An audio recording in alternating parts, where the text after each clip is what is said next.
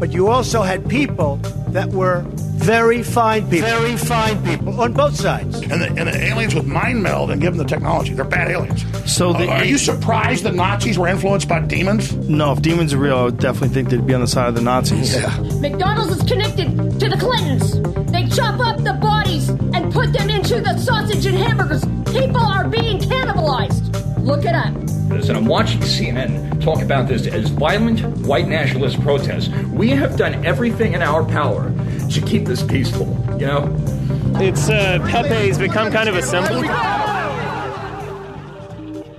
Welcome to Yeah Nah Pasaran, a show about fascism and its gravediggers. I'm Cam Smith. I'm Andy Fleming. And this week we are joined by a returning guest, Professor Alexander Hinton, who is the author of It Can Happen Here White Power and the Rising Threat of Genocide in the US. Thanks for joining us, Alex. Yeah, thanks so much for having me back again. I guess just to begin with, you recently attended the CPAC conference. Could you tell us a little bit about why you did that? Yeah, that was quite a remarkable experience. So, the sort of longer term reason is my long history of exploring extremism and violence, which links back in part to my work on the Khmer Rouge, political violence in, in general, but focusing more recently on the context of the US. As you mentioned, it can happen here. So we we're sort of hoping that after we got past the Capitol insurrection and we had a change of government, things would calm down and former President Trump would go away. That was the hope of many people, but that's not the case. So I've been keeping my eye closely, like many people, on him. And at the same time, as well, following white power networks. And I've been doing a little more research on something that's linked to the book project. One chapter of my book talks about white genocide, as we talked about last time, and the sort of iteration of that as great replacement. White replacement has been sort of surging in the US. So if you went back 10 years ago, 20 years ago, nobody would be talking about replacement. They would have been talking about, well, they would be talking about it, but they'd be talking about it in terms of white genocide, often in the far right extremist circles. But now there's been um, for many reasons. Tucker Carlson, who was just fired, uh, being one of them. The goal of many of these actors is to mainstream unacceptable discourse. They call it shifting the Overton window. And lo and behold, what happened over the last six years in the US, the Overton window has shifted dramatically. And so espousing white replacement views with all of the underlying currents, anti Semitic, so on and so forth, is now mainstream. And the not complete mainstream, but certainly mainstream on the right. So I've been monitoring replacement discourses and sort of researching that history in the US. This is one of my projects. And one place that had been manifest was CPAC. And many of the people who espouse replacement discourses attend, historically have attended CPAC, and that was that was true. Marjorie Taylor Greene, Matt Gaetz, a bunch of other people. Steve Bannon was there. This one uh, was at least initially couched as different because the head of it was embroiled in a bit of a scandal. He is married, but he was accused by a staffer of former Senate candidate Herschel Walker of, of, the head of CPAC of groping him, and that doesn't play too well in conservative circles and especially CPAC circles. So some people distanced themselves. Some people said there were fewer people than normal who would attend, and that seemed to be the case. So there's a bit of a scandal behind it. But sort of first and foremost, I wanted to take the pulse of the conservative right. I wanted to examine the prevalence of replacement discourse to see how central it was. And when I got there, in this regard, there were there were a few surprises. In terms of the replacement discourse, we've recently seen in Australia a, a minor conservative media scandal. A publication called Crikey revealed that in the Spectator, Australia, and a few other local conservative publications, there were people writing about things like uh, demographic issues within their pages, and then on Twitter were writing in sort of far more explicit neo-Nazi terms about what they thought was happening and who they thought was doing it. At CPAC and I guess elsewhere within that conservative sphere, what is the rhetoric around the great replacement that's being employed? Uh, are they going all the way and referring it to it explicitly, or is it still being couched in sort of more palatable terms? Yeah, I think it's generally couched more palatable terms. They've tried to push out to some extent people who are a little more a little more on the fringe.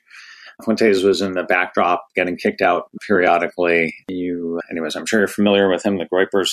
But so I went there and I thought this. So again, in, in the U.S., especially in the conservative circles, it's normal to talk. It's now sort of not a big deal almost to invoke replacement discourses. It's standard standard material, and I can't say this for sure, but I was quite surprised that replacement discourses were not front and center. And that really was a bit of a shock because I expected that. And now I'm sort of wondering maybe because it's so sort of mainstream, in a way, it's, so, something that doesn't necessarily galvanize the base. So I was there. I'm an anthropologist, so I was doing a bit of ethnography, observing, looking, listening, doing discourse analysis. There were sort of six or seven buckets that many of the discourses fell into. For example, when I first arrived, and this was shortly after we had the controversy in the US about the Chinese balloon, that of course many on the right mock, but there's an ongoing, both on the right and the left, fear of often demonization of China. And that certainly is true of CPAC. It was one of, I, I wrote an article about the demons of CPAC. So I walked in and there was a a Chinese, a conservative Chinese group that's linked to CPAC, that's linked to Steve Bannon, who are sort of a almost a government in exile. They want to depose the current government. And so they would frequently say the Chinese Communist Party as opposed to China and couch it that way. And they're trying to topple that government. And they were handing out brochures and said something like, read about the evil of the Chinese empire or something to that effect when I walked in. They had a giant booth in the exhibition space there were sessions. Many people talked about China. So China was like one big demon. A second one linked to it was the border. And this was a bit of a surprise with replacement because often in the replacement discourse, things center on quote unquote illegal aliens. And that term was used. Stephen Miller was there, Trump's former national security advisor who basically oversaw border policy. He was using the term. Other people used it. But there was actually much more talk about border criminality in terms of cartels, and that played out in two ways. One way was fentanyl, and it would often be couched as fentanyl that China was sending to the US to kill people, or they were sending the ingredients that would be made by criminal cartels, Mexican cartels on the border, and then being shipped over. And fentanyl is a big problem. And so in the US, and this resonates with a lot of people.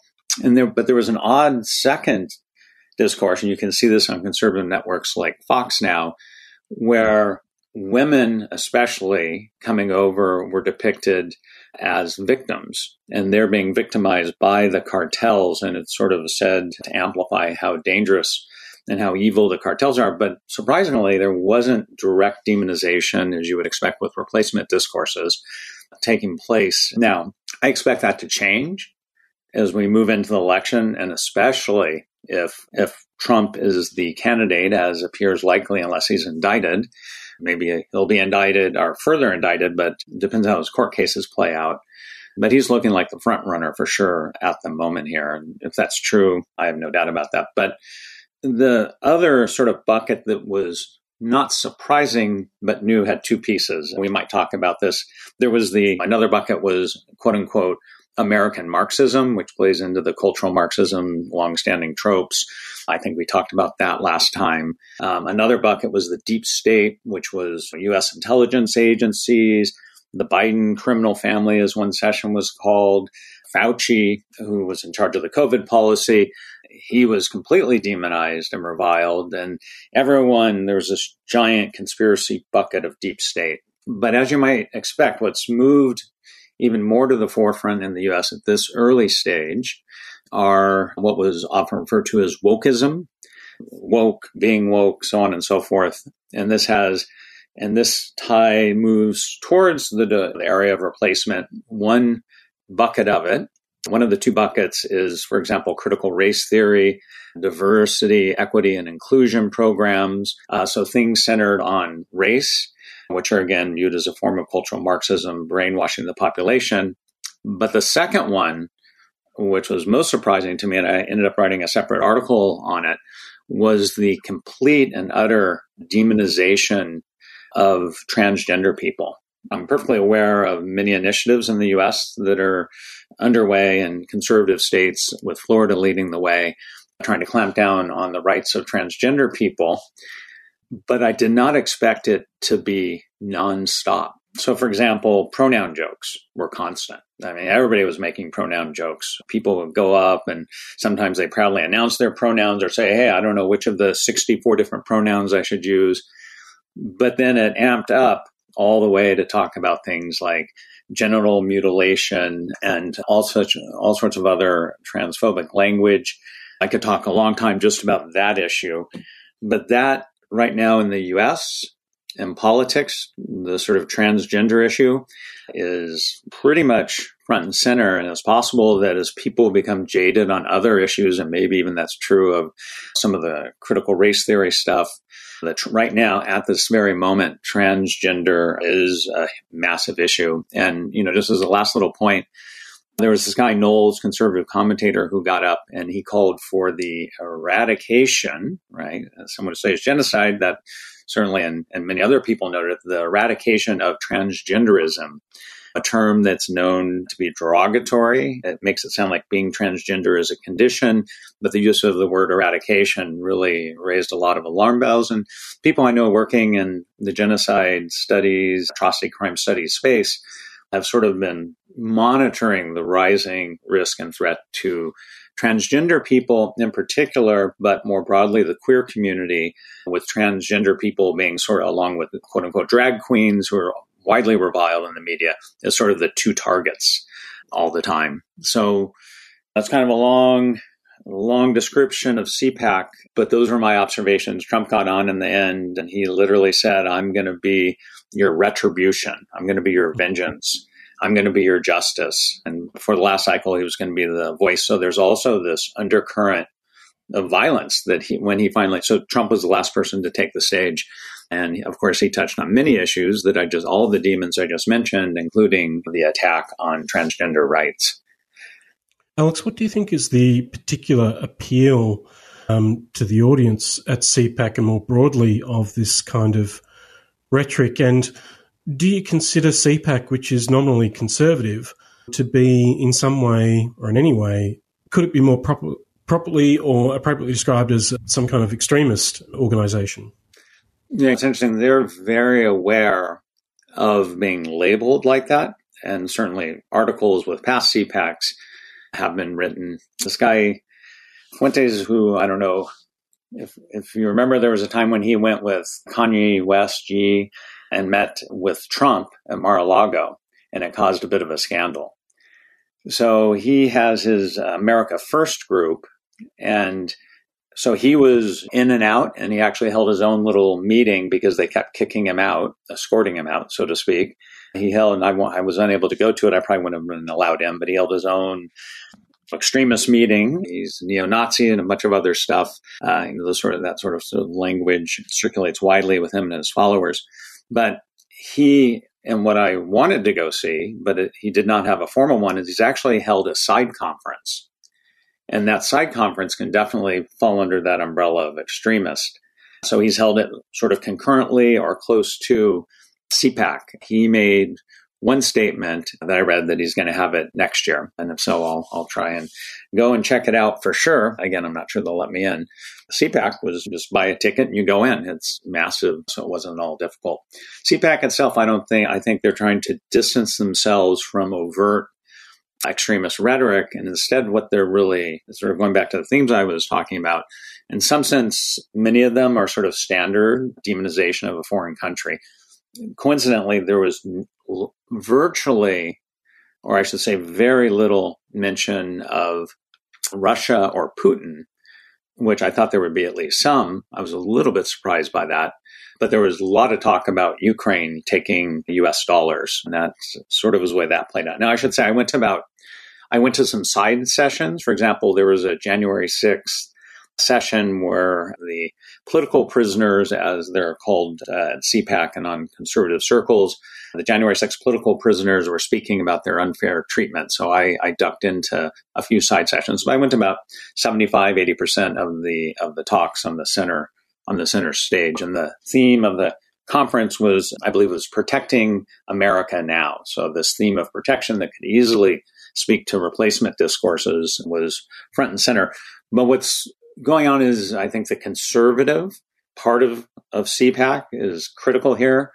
The, there's a massive network of religious groups, conservative groups, uh, fundamentalist groups. John Birch Society had a booth. So many of these many of these groups and, and, people have been active for a really long time at CPAC, but also in right wing Republican politics. Uh, so they know how to frame things in a way that's not going to fall under the label extremist. So I wouldn't say CPAC in this iteration, this time, fell into that, but certainly the ground is laid. And with regard to the attack on the open, unapologetic attack on transgender people, somewhat shocking. And certainly, for example, they're log cabin Republicans. There are some Republicans where you have same sex marriage. Those topics were not broached. Nobody even mentioned them. There were allusions, negative allusions to same sex marriage and the States, but there was the door was wide open for attacks on quote unquote evil, demonic transgender people, and people did not hold back. Alongside this dehumanizing rhetoric, there are sort of legislative efforts across the United States to, I guess, fulfill Knowles's wish to eradicate transgender people. As a student of genocide, how do you situate the current situation? Where where where are we at? Yeah, well, I think the what's interesting is the the rhetoric of demonization is there to implement a policy. So as we I think we talked about last time, there's a spectrum, there's a range of atrocity crimes, genocide, there's an intentional destruction of a group.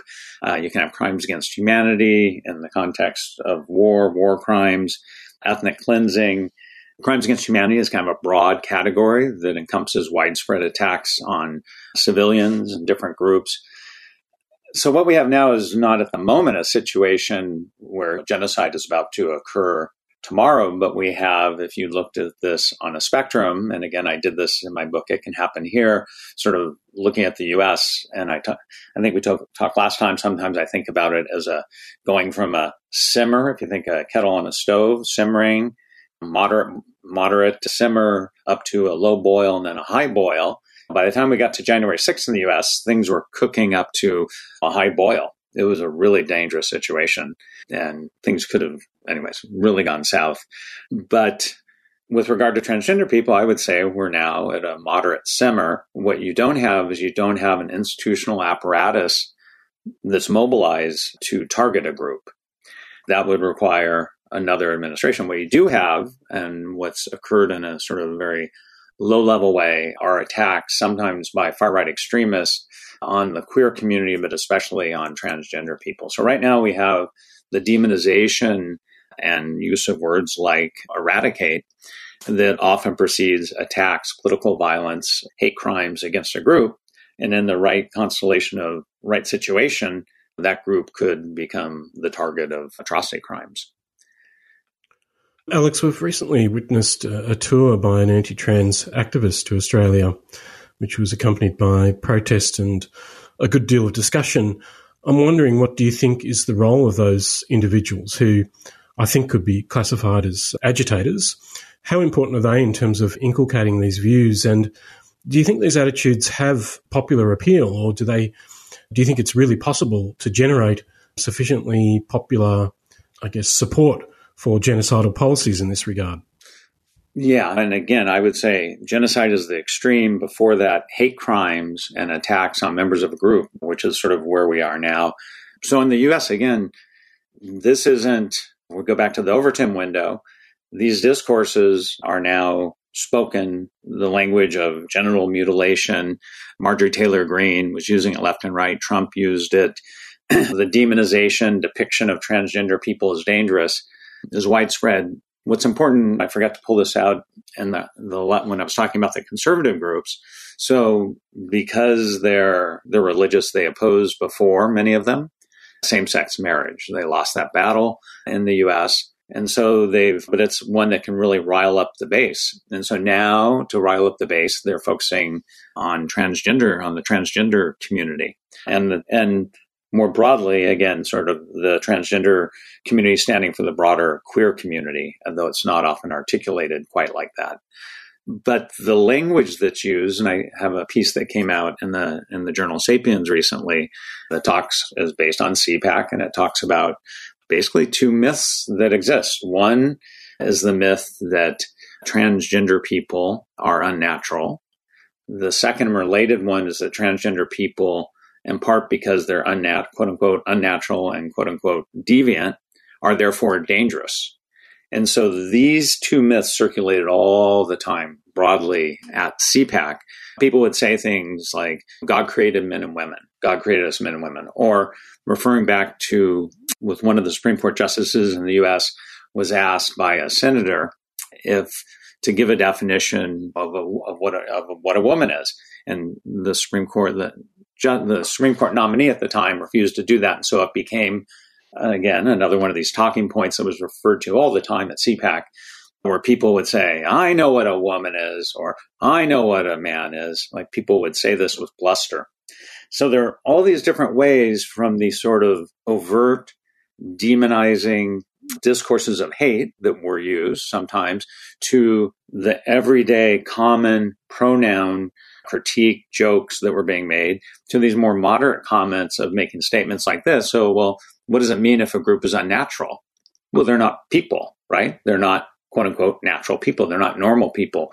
It's establishing deviance, danger, and that's precisely the sort of language that's used historically, broadly and widely, and by extremist groups all the time to demonize people who are being targeted. So again, this isn't sort of a, a large number of people. I think there's a fair amount of ignorance about this issue in general, but there are people, especially members of the queer community who study genocide, who are really paying a lot of attention to this. And I certainly think transgender people are at risk in the US and many other parts of the world for that matter. Alex, you've described Trump as participating in a revitalization movement. Could you speak a little bit about what that is and perhaps how closely related it might be to something like palingenetic ultranationalism? Yeah, no. So the concept of revitalization goes back to, it has many different iterations. There's an anthropologist, Anthony Wallace, who coined it and talked about it in terms of different stages. But if you sort of come down to the essence, and again, if we speak about it generally in this sense, it plays into things like fascism, but also to the everyday MAGA language. It's the sense that society is under threat. What was once what once existed, an idealized, pure way of life, has been eroded, degraded, and so you have the threats. Who are the threats? Well, with replacement discourse, right? You get, for example, immigrants or non-white minorities in the U.S. who are the threats who are endangering this idyllic way of life. And especially when you have things like manufacturing decline, areas in the US and many other parts of the world as well, where groups who people once had a job and they've lost their jobs. Maybe there's widespread, this is in different parts of the US, this is, that takes place, widespread use of fentanyl, people dying.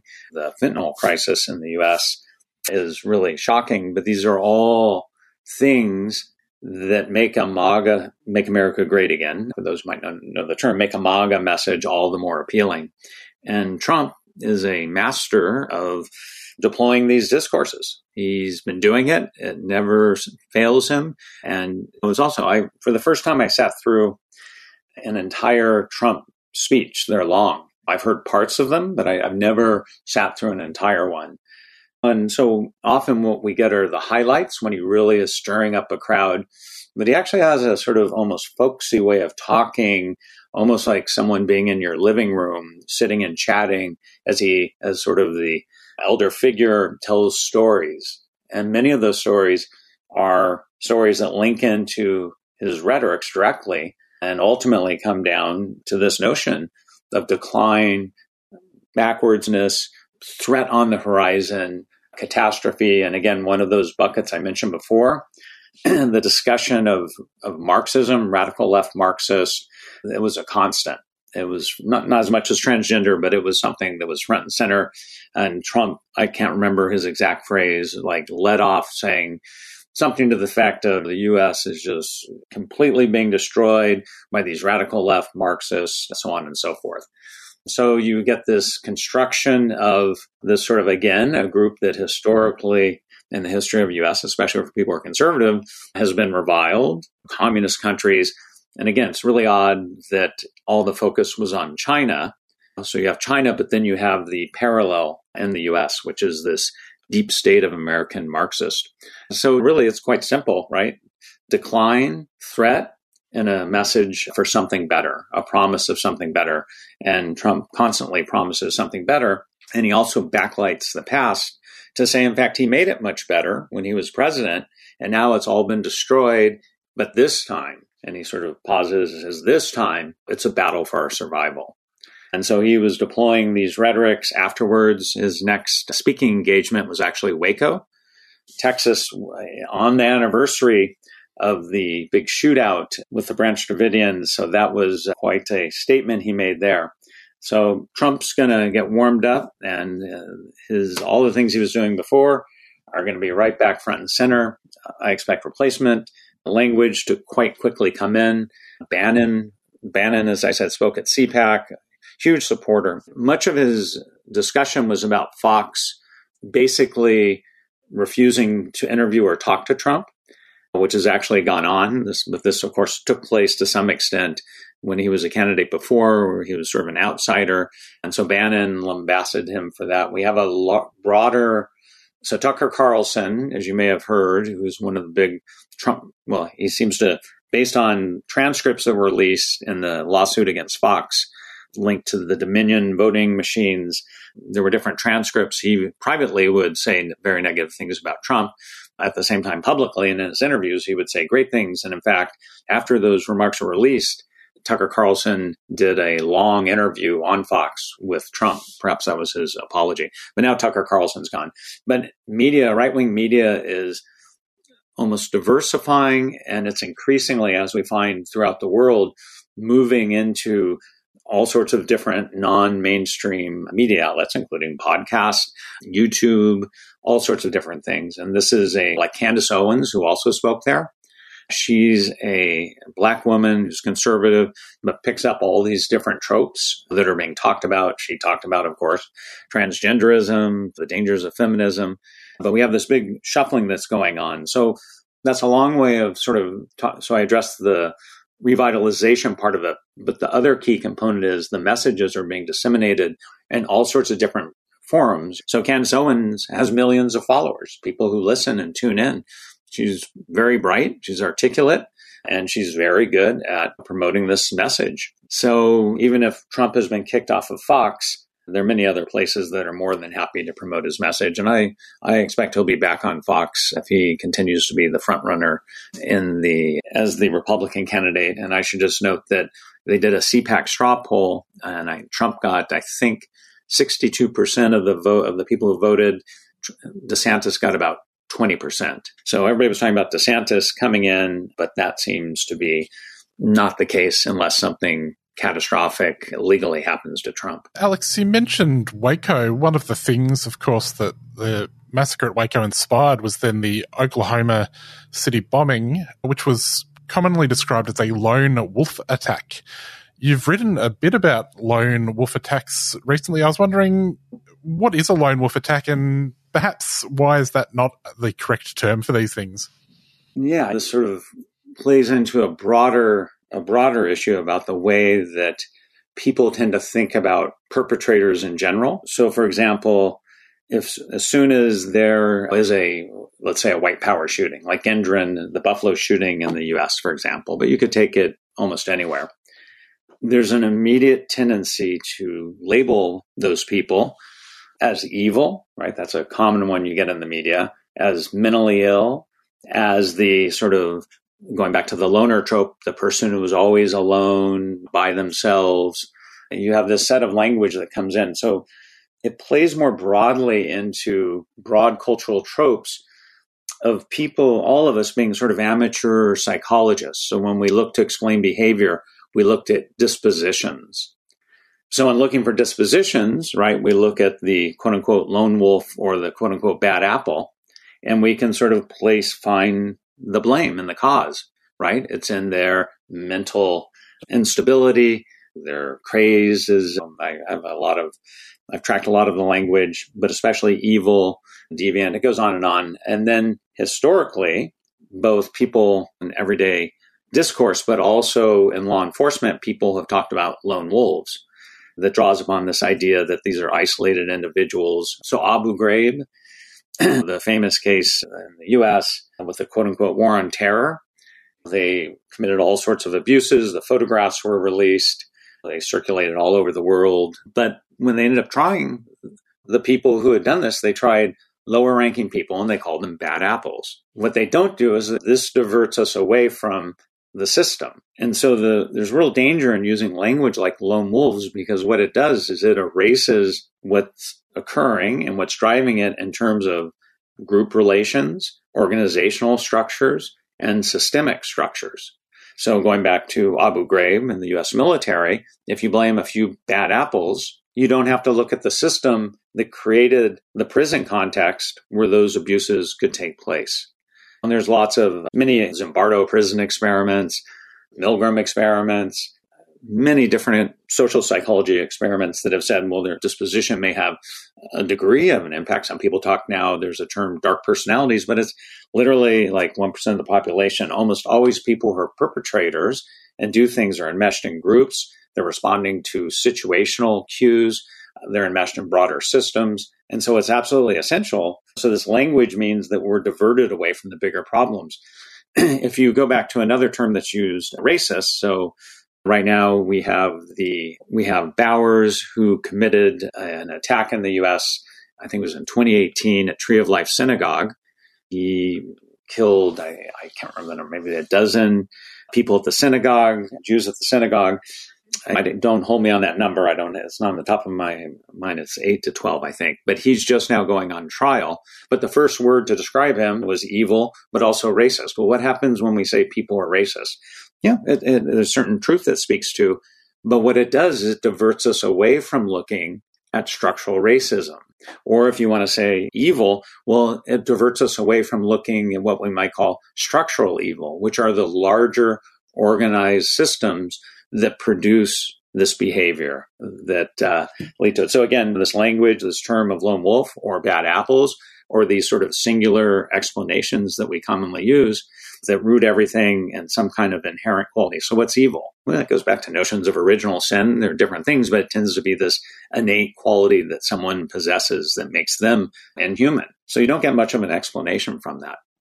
So it's a long way of saying that what's absolutely critical is to watch how we use language and always look for the more complicated, complex explanations, which are linked to organizational networks, larger systems.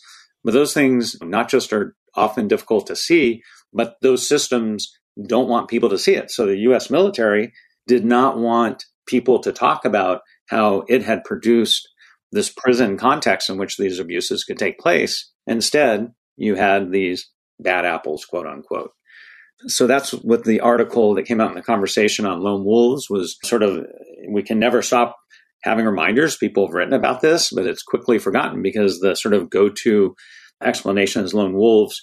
And again in the US because for many years conservative politicians did not want the issue of white power extremism addressed the FBI and other law enforcement agencies had a sort of structural impetus to focus on quote unquote lone wolves because if you look at the broader context, it's going to implicate people on the right, especially the far hard right. So again, just like in the military, you have political a political system that pushes law enforcement to look at things to use the language of lone wolves or lone actors. That's still true to some extent, but now it's Biden becoming president. The sort of ability of law enforcement to look at broader networks that's increased even as they continue to often use this language.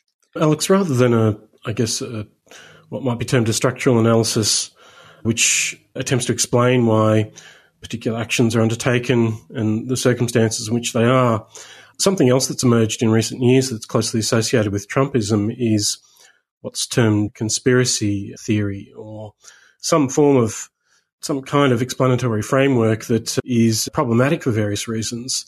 Can you talk about, in terms of your, I guess, being witnessed at CPAC and more broadly, how do you approach the question of conspiracy theory and its, I guess, its function, its political function in terms of explaining what's going on in US society and elsewhere? Yeah, no, it's a great, great question. It's a big issue, and conspiracy theory was all over the place at CPAC. so, again, so conspiracy theory is useful because it often doesn't require a great degree of complexity. What it needs is a message that blends enough truth and the sort of semblance of possibility to make sense to people. And it's presented in a way that makes sense based on what people can look around and see. So in the US, like much of the world during the pandemic, people looked around and they experienced it. They were locked up. People, children were not going to schools. And you had the government controlling what people were doing with the CDC here and other government agencies. So this was ripe for conspiracy theories. And there's a debate to be had about whether certain states, including the one where I live, were a bit slow to let up on some of the different protocols. But the way it's couched with conspiracy theory is that, in fact, it was all a American Marxist plot to control and brainwash people. And so vaccination, it's all a giant plot to make money for pharmaceutical companies and to introduce some of the variants, sort of biogenetic changes into people. So people, again, this is just an example. So people look around, they're, they feel controlled. All of us did, right? In a certain sense. So that makes sense. There's restrictions to what you're sort of allowed to do. You're told, well, you can get a vaccine that could save your life or not. You're told it's effective, but some people feel they've always had vaccine hesitancy.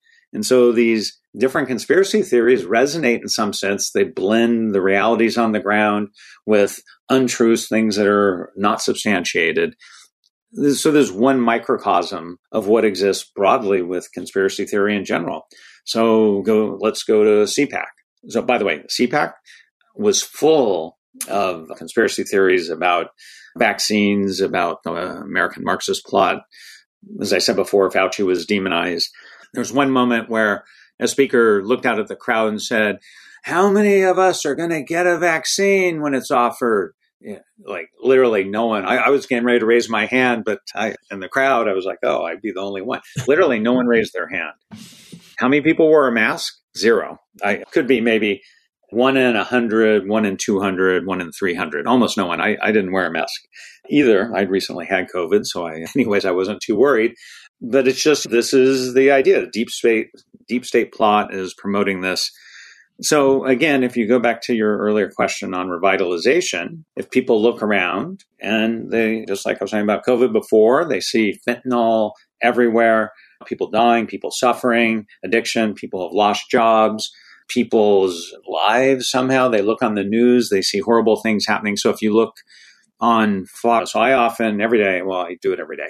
I force myself to look at all of the different, the same moment to flip between all the networks, several different points to see how they're framing the news, quote unquote. And invariably, you'll have on CNN or MSNBC stories about Trump, for example. Sometimes now CNN is trying to go more to the middle, so they're doing stuff. They may focus on international events sometimes. MSNBC is almost always what's going on with Trump.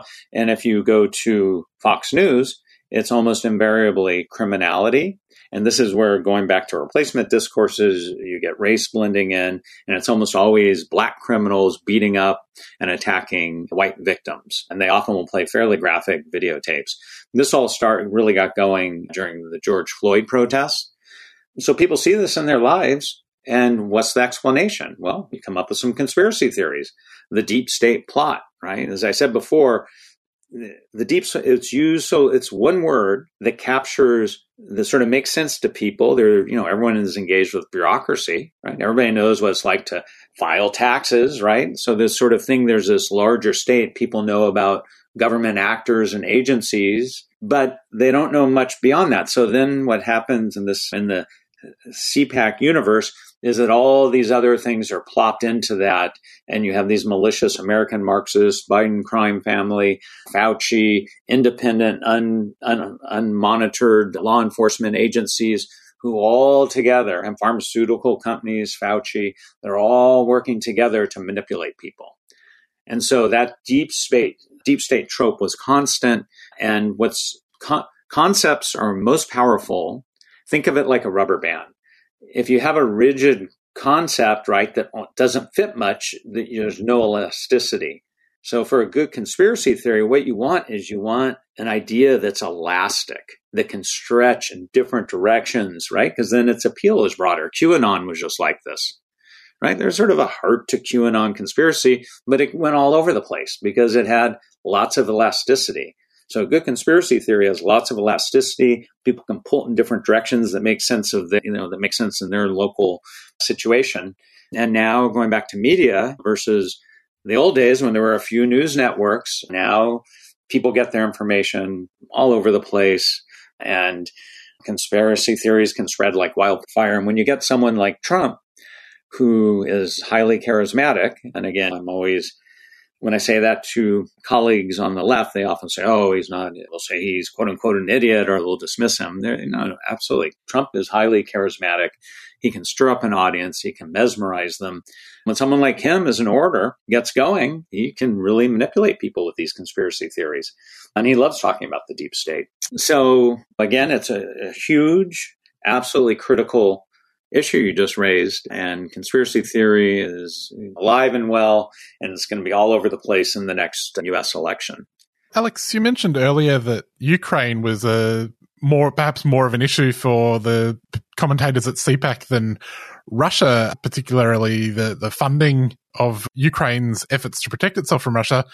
It's also not uncommon to see amongst people on the right a disdain for American support for Ukraine. At the same time, perhaps in a different universe to the one that the Republicans occupy, uh, it was reported in the New York Times last month that the Pentagon is currently blocking the Biden administration from sharing evidence with the ICC in The Hague about Russian atrocities in Ukraine. Could you speak a little bit about what's happening there and why that is?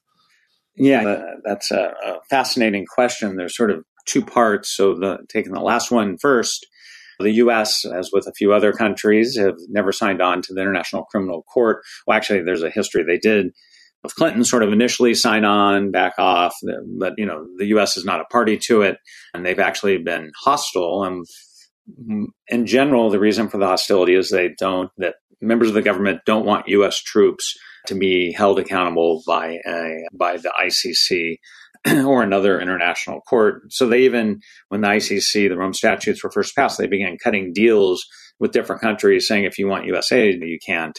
You have to promise not to turn over US citizens, soldiers like Donald Rumsfeld. And, but what was the US doing in the years when the, just after when the ICC was passed? Well, fighting the quote unquote war on terror. US troops were committing atrocity crimes, war crimes, crimes against humanity and they absolutely can be held accountable. And so, more recently, there's a long history with the ICC, critiques of it for primarily focusing on Africa in particular, African leaders, but never looking at countries like the US. And so finally, a case began to get going more recently, though it's been dropped.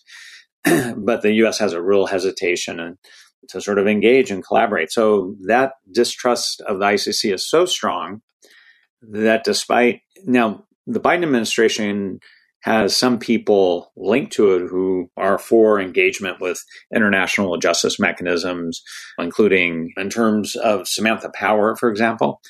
Uh, so there's a push by some people to have some engagement. And so the US, because it's so invested in the Russian invasion and supporting Ukraine, and they've been gathering tons of evidence, said we want to turn this over, but the Pentagon blocked it. I have not heard that that stopped. But the reason they're blocking it, and it doesn't even was solely because they don't want a precedent of cooperation. Even they know that giving evidence about Russian atrocity crimes, handing it over to the ICC, is not going to do anything to U.S. troops, but it's just the mere precedent. The sort of first part of your question. So, historically, if you look at the Republican Party, especially going back into the Cold War, into the Reagan years, had a very hawkish foreign policy position and would always have been actively supporting efforts to protect U.S. security, quote unquote, as it's talked about and defined a sort of realist position in political science speak. Uh, so I, I thought that there would be more people critiquing Russia. And again, I was surprised. There were some. So now at CPAC and then the Republican Party, they demonize or they talk about RINOs, Republicans in name only. You know, I remember another time, these are people who might have been Reagan supporters. It used to be that Reagan was this revered figure, and he still is for some Republicans. But I was in Miami with a taxi driver, for example, who was a big Trump supporter, talking, trying to understand his views. And I said, What about Reagan? Because we start talking about the Russian invasion. He goes, Reagan? He said in a way like, That's a RINO now. So the old hawkish, not with China, I should say, that there were terms like the Kung flu and the China virus, those were circulating to some extent at CPAC. but in general, that sort of anti Russian hawkishness was not there. Now we know as well that in many white power extremist circles, Putin is valorized, Orban, different sort of white strongmen leaders in different countries. And so you have these connections between white power extremists and many other parts of the world, including the US, with groups in Russia. And there's sort of a valorization. I can't say that everyone at CPAC thought that way, but it's certainly true that I think that's a factor that plays into that. I mean, to not mention Putin, I, I can't recall one mention of Putin Russia a couple of times.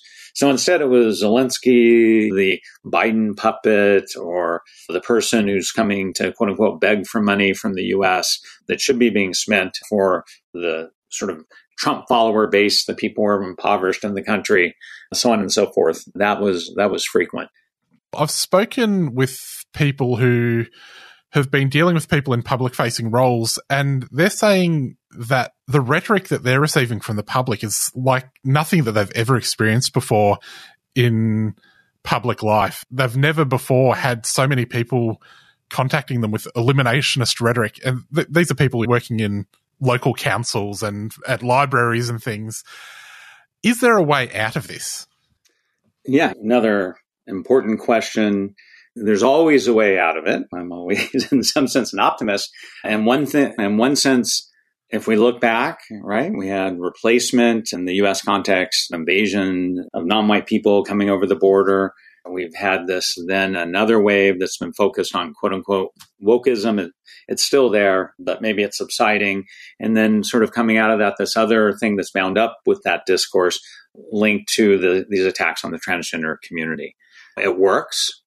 So what appeals? Well, if you say, look, you go back to this naturalized discourse, it's obvious to everyone, right? This is the way it's framed. People are born men and women, right? Male and female would be, if you're doing sex versus gender, that would gets into the complicated thing and was one of the things that was being mixed up all the time at CPAC. That language makes intuitive sense to people.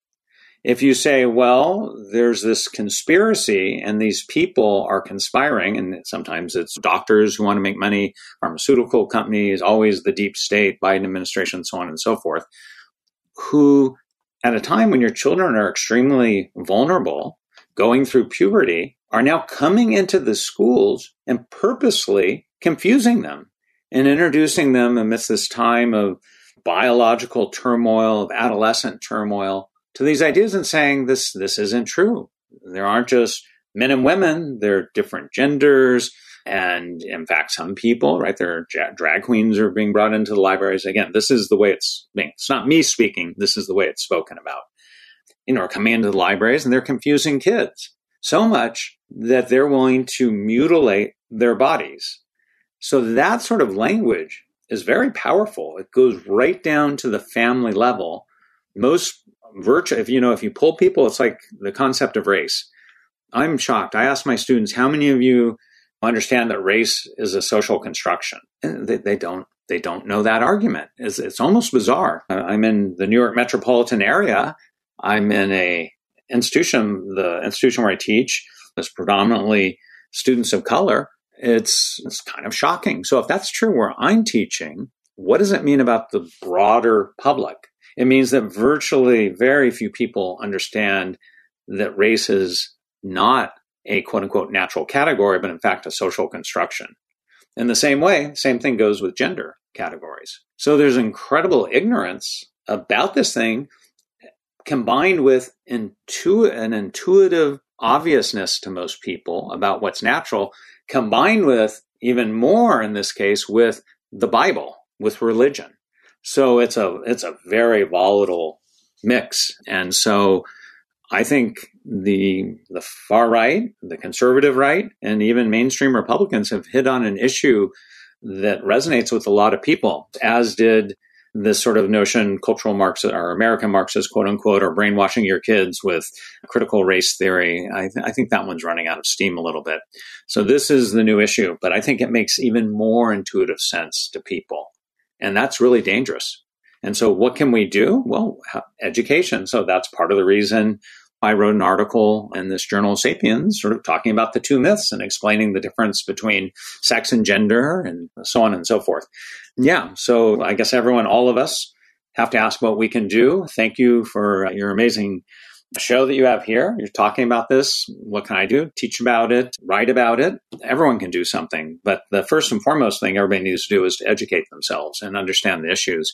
And looping back one last time to conspiracy theories, what's really nice about a conspiracy theory, quote unquote nice, is how easy it is. It explains things. It, it makes sense based on what you see around the world. And so you don't have to probe much deeper.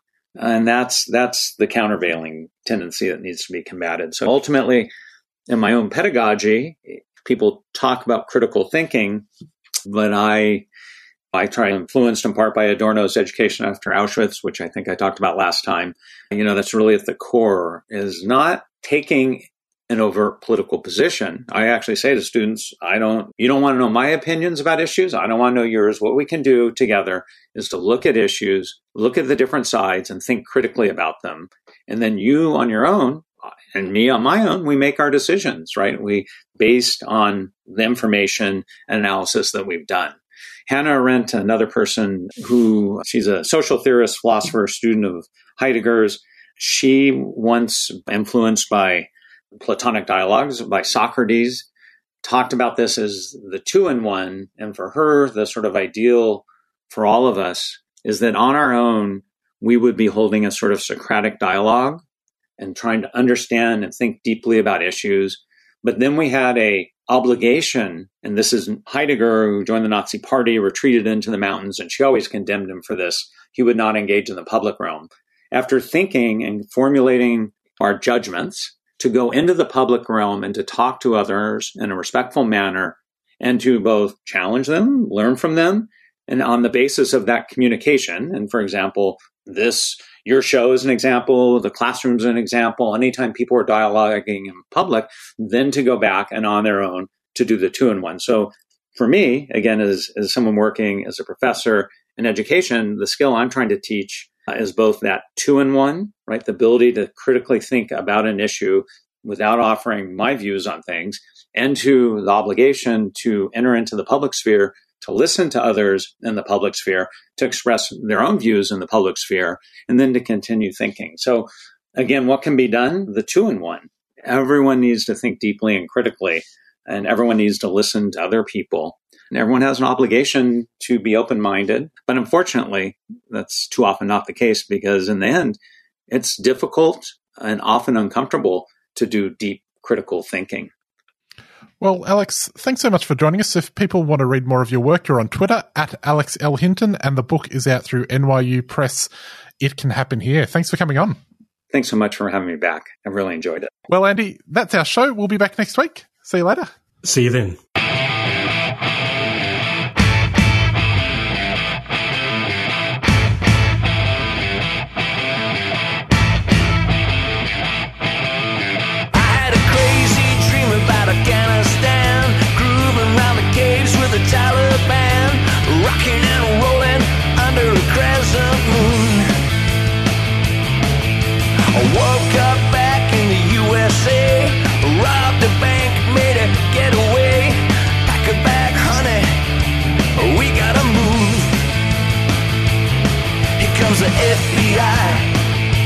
talking about the FBI. I'm talking about the FBI, baby. I'm talking about the FBI. Lying low to preserve my health. Spending all my nights and days at the well. Pump up the jukebox while I figure what I'm gonna do. Subliminal.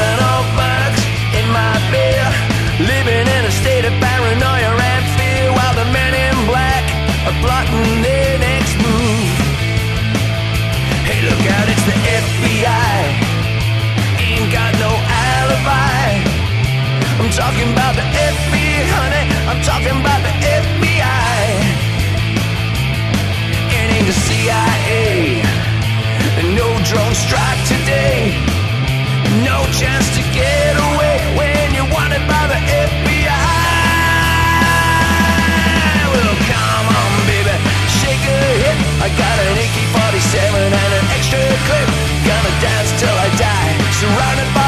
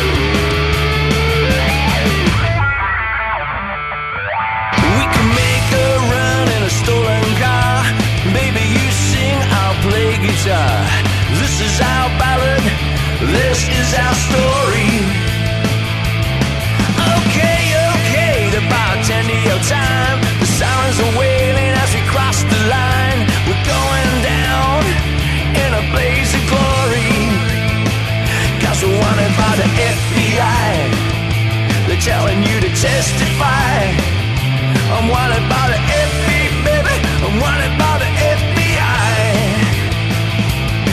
This ain't MI6. Beware of those spooky Brits getting up to their usual tricks. I'm talking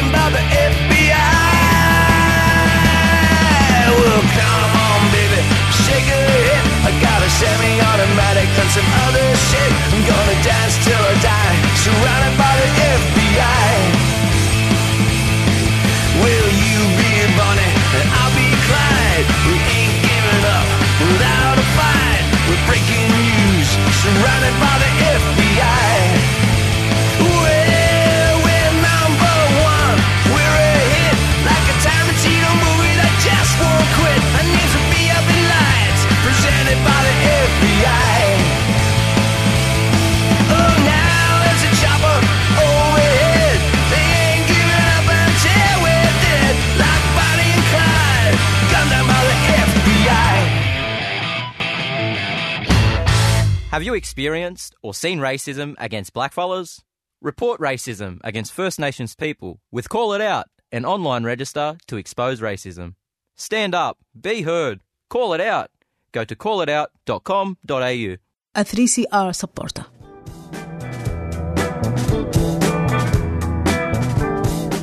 Have you had your fourth COVID 19 vaccine dose? The Murdoch Children's Research Institute at the Royal Children's Hospital are recruiting participants aged 18 years or older to receive a randomized fourth COVID 19 vaccine dose, either Moderna bivalent or Novavax vaccine, or be part of a control group and receive no additional vaccine. You will be compensated for your time and transport and will receive your antibody test results. For more information, contact covid.booster at mcri.edu.au. The Murdoch Children's Research Institute is a 3CR supporter.